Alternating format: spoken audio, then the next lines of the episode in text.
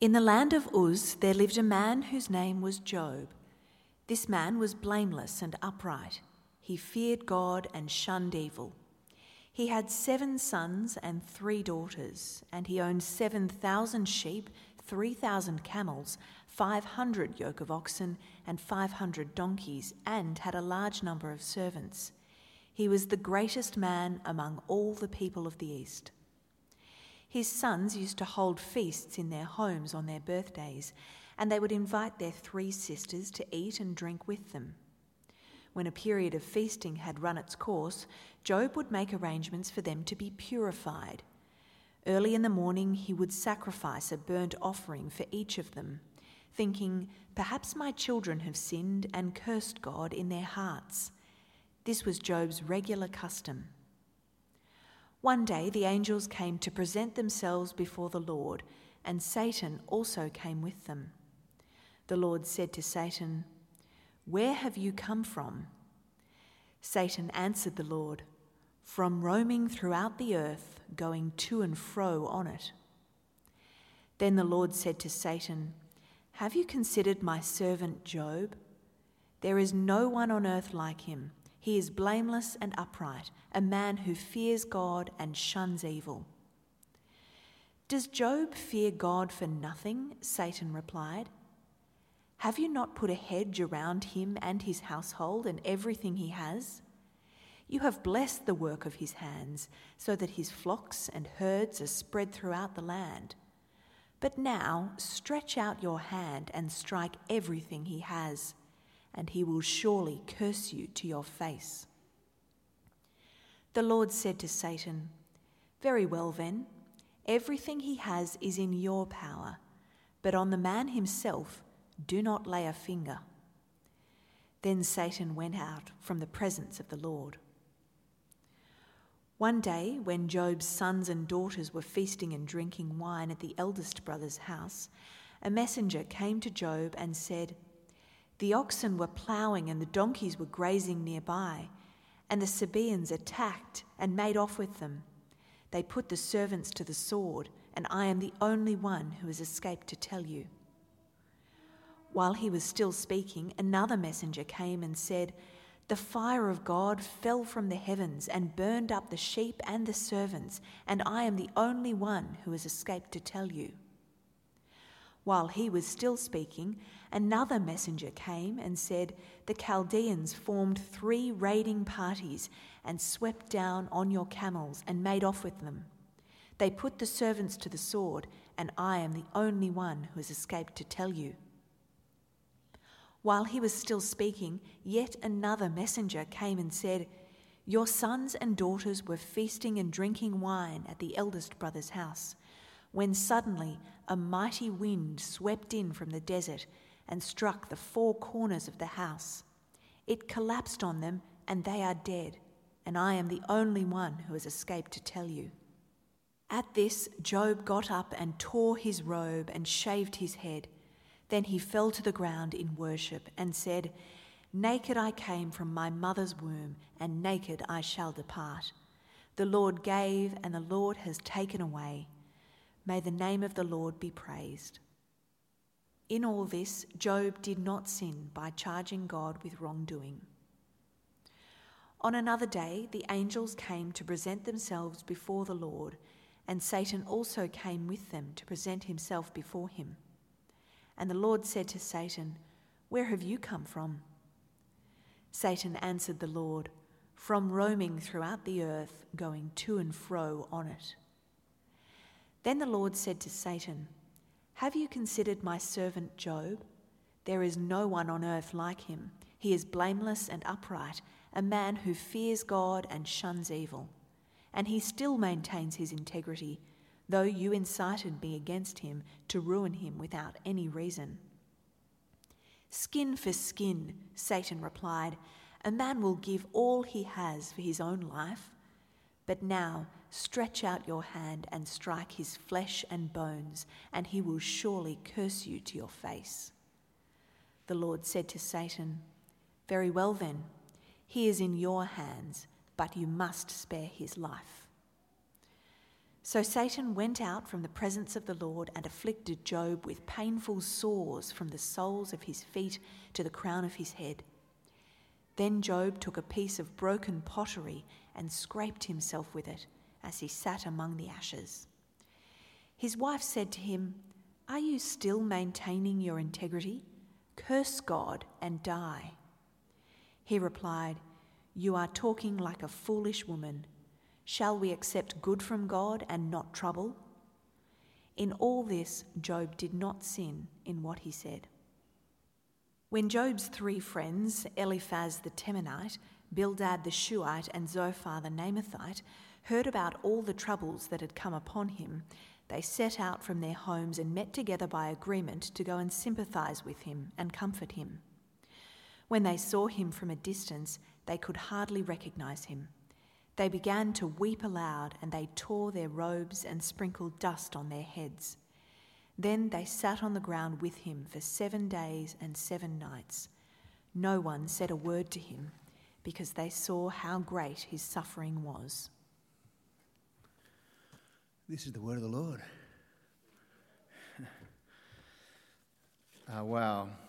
Um, is Joe here or is she at home? Is she that right? Live streaming perhaps. Joe, magnificent. Thank you. I do recognize your voice.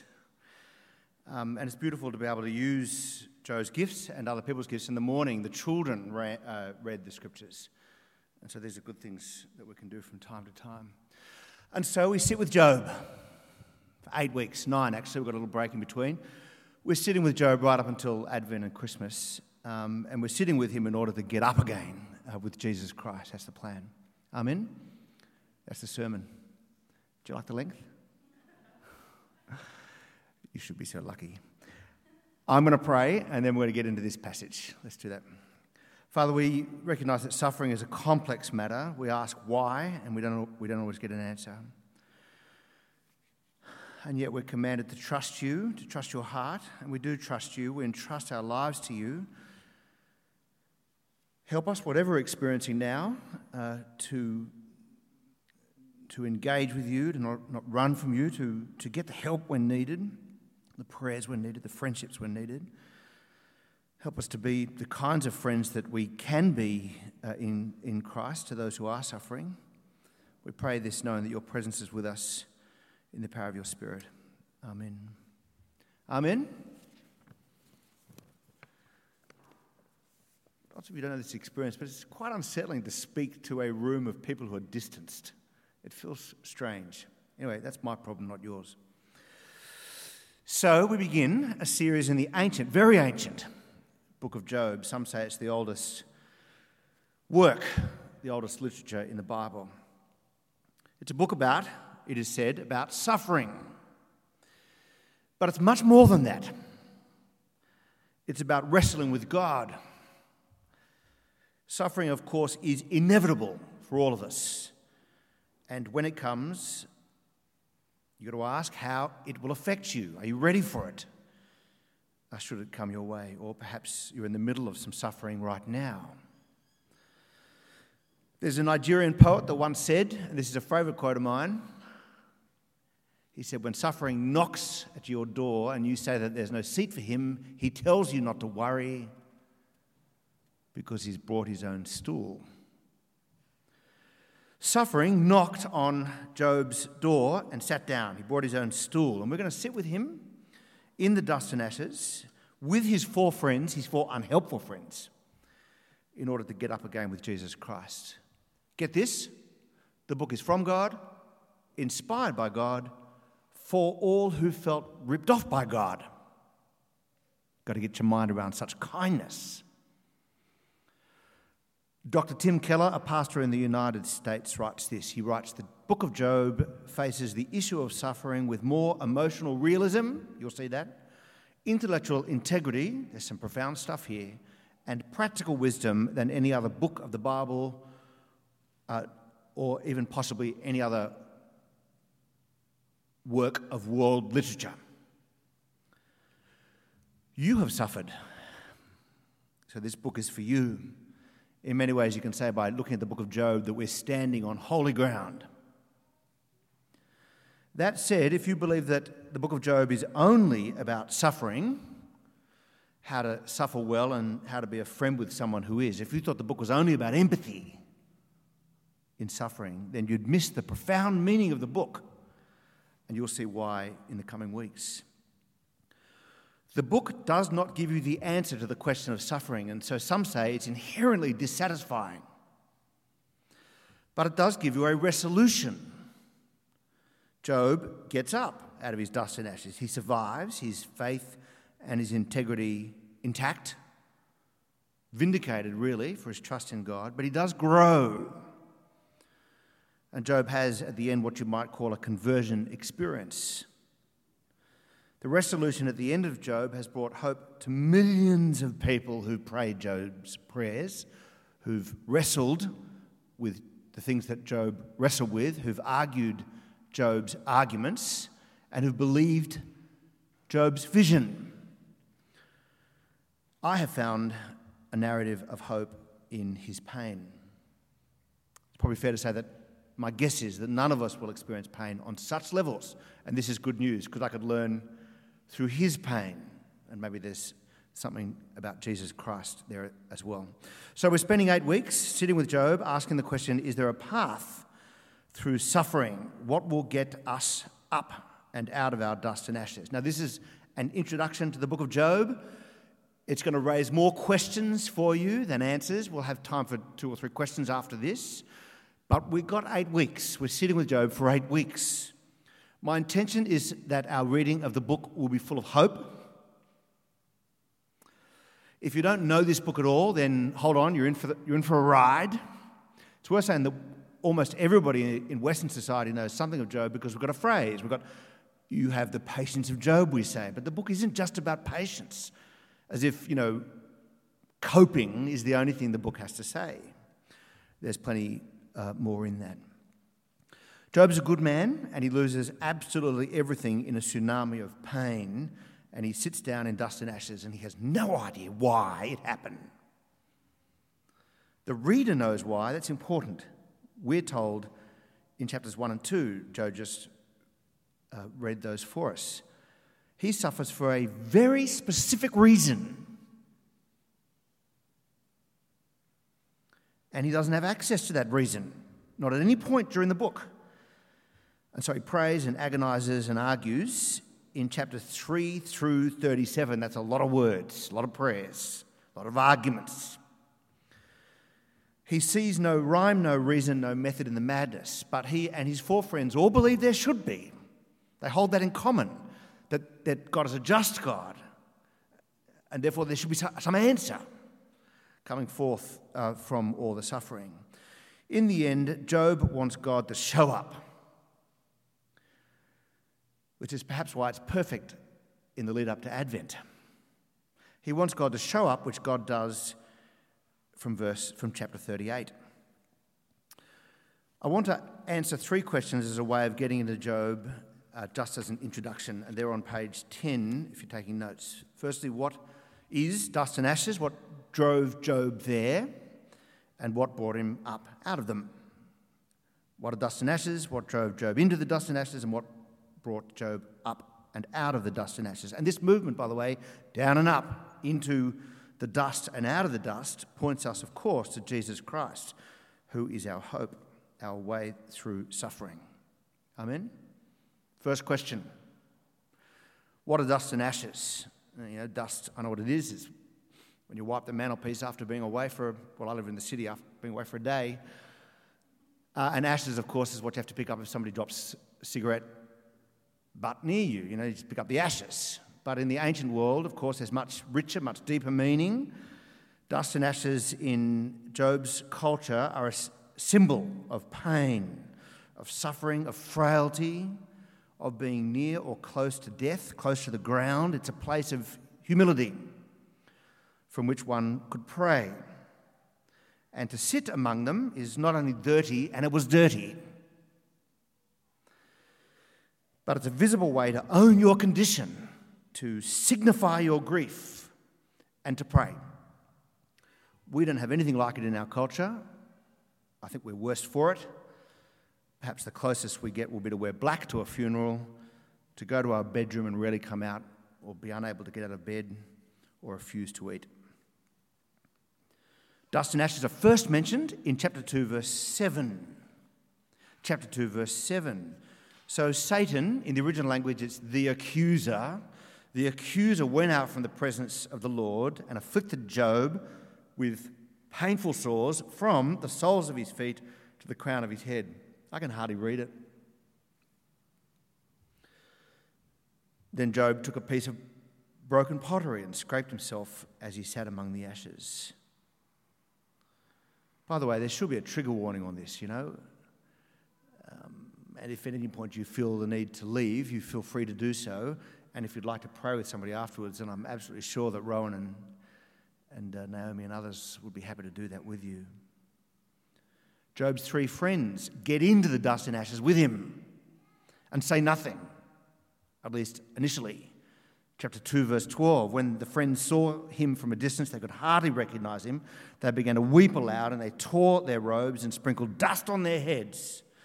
Then they sat on the ground with him for seven days and seven nights. No one said a word to him initially because they saw how great his suffering was. By the way, they'll talk, and Lord, how they'll talk. We'll come to them.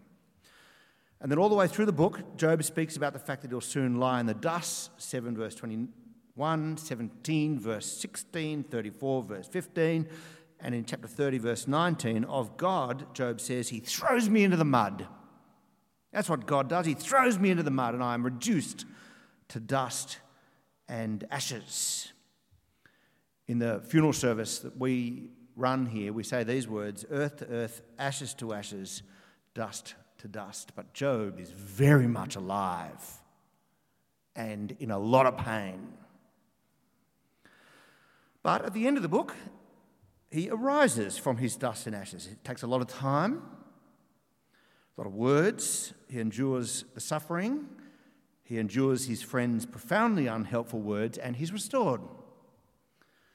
He reclaims in a new way his hope in God, having come very close to the edge. Wait till you see it in chapter 31. He says, Oh, that God would show up, because if he showed up, I could get from him his indictment of me. He could tell me what I've done wrong. And in fact, I would write down on a piece of paper what I've done wrong, and I would wear that piece of paper like a crown, like a paper hat. I would put it on my head. Like a prince, I would approach him. So he comes close to the edge, and yet God says, He speaks the truth about me. He's vindicated. It's his friends who say the wrong thing. Don't you love that? He becomes a model for us. First. Second, what drove Job into the dust and ashes? And the initial answer, the simple one, is true. His suffering drove him there, but there's a deeper answer, and you must hear it. So let's get in, into these chapters. First, an introduction to Job.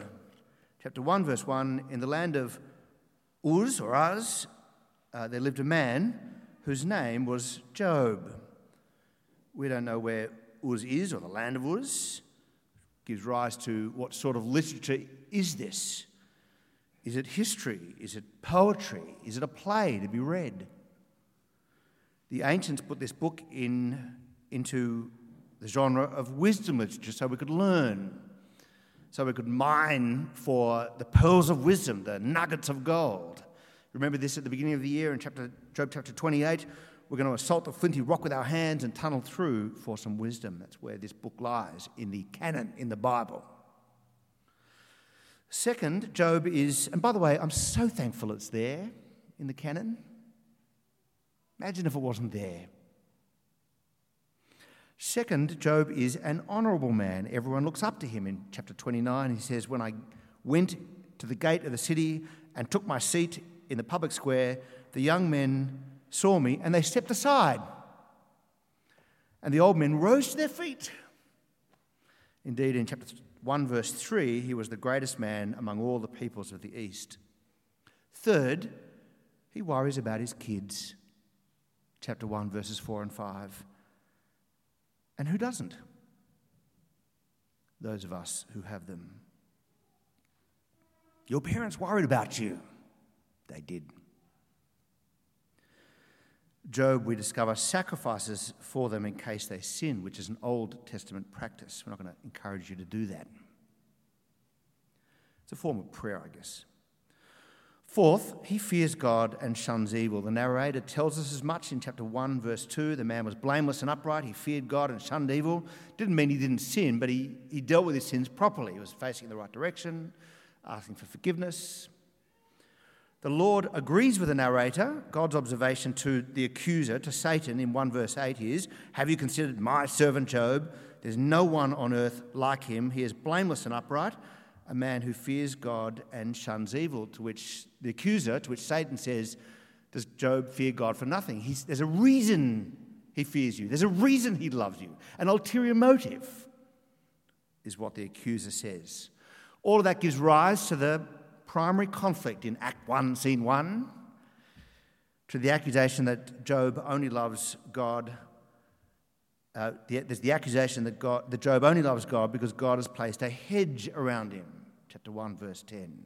A hedge around him that keeps him safe in the bubble of things, his greenhouse of happiness, away from any storms. The accusation is that Job is pampered with no suffering, that's why he loves God. He's spoilt. By the way, you could argue that all of us have a hedge around us things in our life. You could name them that make life enjoyable. What would happen if God stripped you of them? All of them. Would you still love Him? That's one of the questions that Job evokes. So the accuser offers God a challenge. By the way, you don't have to worry about how it happened, did it really happen? If you do, I think you, it's literature, it's wisdom literature. And the challenge is of the accuser, if you take away the hedge, the things, the power, the prestige, the Instagrammable stuff, if you take away the Instagrammable stuff, you'll find out that he's just like everyone else. He'll curse you. He'll, he'll, he's in it for himself. He'll, he'll fall. He'll fail. So there's only one way to find out if Job loves God for God's sake, and that's to take away everything. So the hedge gets taken away, and so suddenly and inexplicably, Job is plunged into suffering. Now, the reader, that's us, we know things that Job never finds out. That there's a dialogue in heaven about a hedge.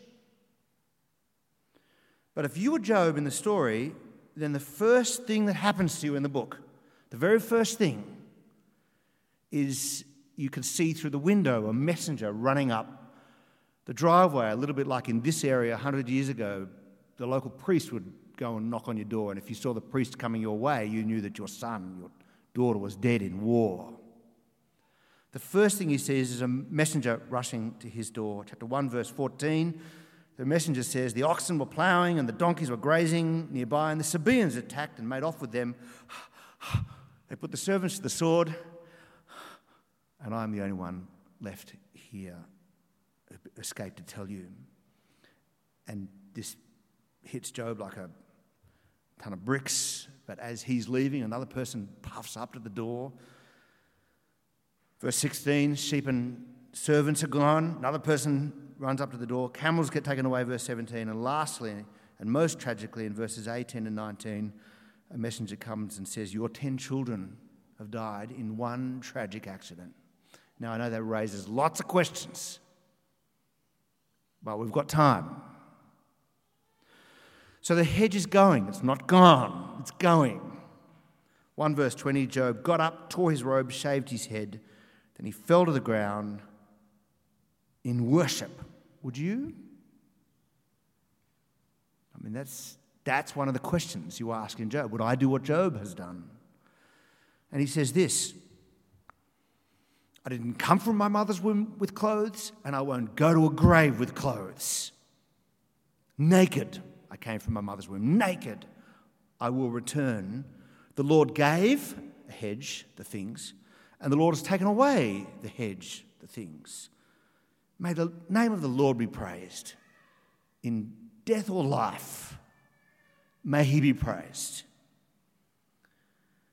Is that something that you feel like you could say, or later, shall we accept good from the Lord's hand and not also calamity?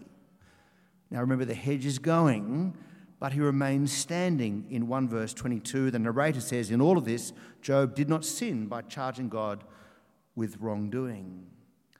A position he maintains throughout the book, even if he comes close, like the psalmists. In chapter 2, it's like rolls on. The accuser comes to God and says, Skin for skin, chapter 2, verse 4 A man will give all he has for his own life. Stretch out your hand and strike his flesh and bones, and he will surely curse you to your face. You'll discover his ulterior motive. By the way, God doesn't do it. God doesn't strike Job, chapter 2, verses 6 and 7, but he allows it. Now, that's important, and we'll come back to that in our series as we consider the place of God in suffering. Just flagging that. But Job is then inflicted with terrible sores and wounds from toe to head. And he's got no idea why. And we're told it drove him to dust and ashes, 2 verse 8. And in those dust and ashes, chapter after chapter, we see Job depressed, confused, angry, crying out in prayer, arguing with his friends. Indeed, his wife comes along and says, the commentators say she becomes the mouthpiece of the Satan, of the accuser, by saying, Why are you still holding on to your integrity? Curse God and die. You should give God the bird. He seems to give you the bird, you give it back to him. And this is why you need the rest of the book. And two things come out in the chapters, really. Job says to God, one, I don't want to suffer anymore without explanation. And secondly, I don't want to suffer anymore without vindication. Sure, if it's a closed universe, as in there is no God, then I get it. I get it. We're just victims of time and circumstance, and you can hope all you want, but it's just wishful thinking, nice sentiments to get you through life. But in the end, if there's no God, then we are mere rats in the rhythm of a universe that doesn't care. We can help each other along the way, but that's about it. People suffer, and that's all there is to say. But Job and his four friends know that there is a God, a just one. They hold that in common. And so he says, I want to know why I've experienced this. My friends keep saying that there's a solid line between my suffering and my sin. They keep saying that since God is just, I must have sinned that I should suffer in such ways. And he's like, you know what? I'm not perfect. But that, that correlation is not there. That line does not exist. And by the way, you must resist that line without revelation. come back to that in the series. But because he wants an explanation from God and vindication from God, he keeps saying, I want to meet God. I want to have an audience with him. I want him to show up. I want to make my case before him. And as you read on, you realize that the only way that Job can end is for God to show up, which he does in chapter 38 God shows up in a storm and says, Who is this that darkens my counsel with words without knowledge? Brace yourself, Job, like a man, and I will question you, and you will answer me. So, thirdly, what then brought Job up and out of his dust and ashes? I'll tell you what gets me up out of my dust and ashes. Um, actually, lots of things. I've got lots of resources available, friends, uh, experiences. Uh, but I'm not lying when I say what gets me up out of my dust and ashes is Jesus Christ. I know it doesn't solve every, especially those who suffer. Um, uh, suffer in great ways, but uh, I hold on to Jesus Christ. His death is my death, His resurrection, my resurrection. His life gives my meaning. But that belief in Jesus Christ doesn't negate the pain or the suffering. And by the way, I've experienced suffering as you have, but it might be worth saying that I might not have experienced the kind of suffering or the depth of the suffering that you have, and I certainly might not be experiencing it now in ways that you are now. So, all of this is not to say that I haven't, you know, my trust in Jesus Christ doesn't, hasn't meant that I haven't wrestled with God, that I haven't had major moments of what the heck is going on. I have and I will. And so Job helps me now in the way the psalmists help me now. And Job helps me when the diagnosis of cancer comes my way. And it might. But in the end, Job is restored. He gets up out of his dust and ashes, a sort of resurrection, really. The Lord made him prosper again, 42 verse 10. God blessed him. People comforted him over his former loss. He was vindicated. My servant Job still fears God and shuns evil. And he lived a long life, we are told. And again, lots of questions there, especially about the children. But he was raised from his dust and ashes. God meets him in the crucible that is his lowest point, and lifts him up. And that's really important for us at the beginning of reading the book of Job. Because we're looking for a path through the suffering, and you'll need one if you truly believe in God. I think you'll need one even without one, a belief in God. Now, we might not have dust and ashes that practice that was very dirty and profound, but we do lie in bed sometimes wondering if we can get up. And we don't have Job's hedge, which was taken away, but we have our hedges, and you could name them, by the way, those things in your life that are important to you, that if they were taken away, would you, would, it, would you still love God? Would you be stronger? Would you fear Him serve him more? See, these are great questions. In chapters 38 through 41, Job sees a vision of God. And importantly, in that vision, there's no specific answer to the suffering. No, uh, I mean, God could have just said, okay, okay, okay, okay, um, you know, let me just tell you what happened. All the readers know this, but you don't there's a little conversation, and I made the claim that you love me for me, and somebody said he doesn't. And so that's, you know, we, that's what happened, Job. but he doesn't get it. And I think it's important that he doesn't get it. It's important for us that he doesn't get it, even if you think it's unfair. Job hears God speaking out of the storm, and God questions him the questions that he peppers over and over and over again are about creation, about evil, about power. They are playful questions, very playful, by the way, about ostriches that run and morning stars that sing for joy, beaches and where they stop and start. They're playful questions, and yet they're also profound questions. In the response of God in chapters 38 through 41, there's gravitas, weight, power but there's also levitas, lightness, fun, even, happiness. God shows that He is, He can, and He cares. Which prompts Job at the end to say, 42 verse 3, printed in your orders of service on page 9 Surely I have I spoke of things I do not understand, things too wonderful for me to know. You are greater than I am, and momentarily I forgot that. I can't always trace his hand, but I can trust his heart. But more importantly for us, in chapter 42, verse 5, Job says, My ears had heard of you, but now my eyes have seen you. So, after the hedge has been taken away, after the pain, after the agony, after the wrestle of faith, after the lousy friends, and especially after he's seen the work of God in creation, he says, My ears had heard of you, but now my eyes have seen you. Something profound happens.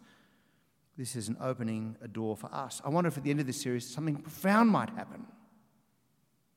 Therefore, he says, chapter 42, verse 6 I despise myself and I repent in dust and ashes. Now, the original language of verse 42 is ambiguous and debated amongst scholars. The word myself is definitely not there in the Hebrew in 42, verse 6. It's just a verb and it's not reflexive. Therefore, I despise. I something. And the preposition in is unclear, as lots of prepositions are in those languages. You've got to figure it out from the context. So he despises something and he repents of something. One reading, a majority one, the one you probably were drawn to, is that in some form he despises himself. It's like, oh, woe is me. What was I thinking? For what he said and the pain. And maybe you're thinking that he sinned in what he said. And he repents of overstepping the mark in dust and ashes, which is what you do in dust and ashes because you want to be close to the ground. You want to acknowledge your frailty. There's two difficulties with this reading, even if it's a majority one, a natural one. Uh, one of them is he's already in the dust and ashes. He never got out of them. And secondly, is what God says to Job's friends in chapter 42, verse 8, when he says, You've not spoken the truth about me as my servant Job has. He never stopped speaking the truth, even if he came close to the edge, like the psalmists. A second reading, and it is a minority reading, no doubt. The second one is that he despises something, namely his arguments. He's rejecting the paper hat comment and repents of the dust and ashes, not in them, but of them. In other words, he's giving up his, um, his line that is drawn in the sand for God and, and with resolve getting up again, getting up and out, repenting of, because you don't have to just repent of sin, right? Repenting of his dust and ashes. So in chapter 42, verse 6, he, he either gets into the dust and ashes or out of them. For what it's worth, it doesn't matter too much because he does get out of them. We know that no matter what. Job is restored, he finds a path through suffering. But it begs the question what would get you out of your dust and ashes, now or in the future? That's what our series is about. And the short answer is God does. I will lift my eyes to the hills, said the psalmist. Whence cometh my help? My help comes from the Lord. The Apostle Paul writes in that passage printed but not read on page 7 we know that in all things God works for the good of those who love him, who've been called according to his purpose. Um, he makes me more like Jesus Christ, who suffered, an innocent sufferer. No, he says, in all these things we are more than conquerors, facing death all day long. We are more than conquerors through him who loved us. Jesus experienced pain and suffering too.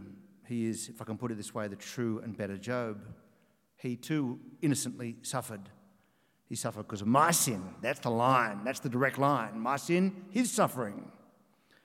Paul writes in Romans 8 He who did not spare his own son, but gave him self up for us all, will he not generously give us all things? Amen. Hedge goes, still love him. The future's in his hands, especially eternity.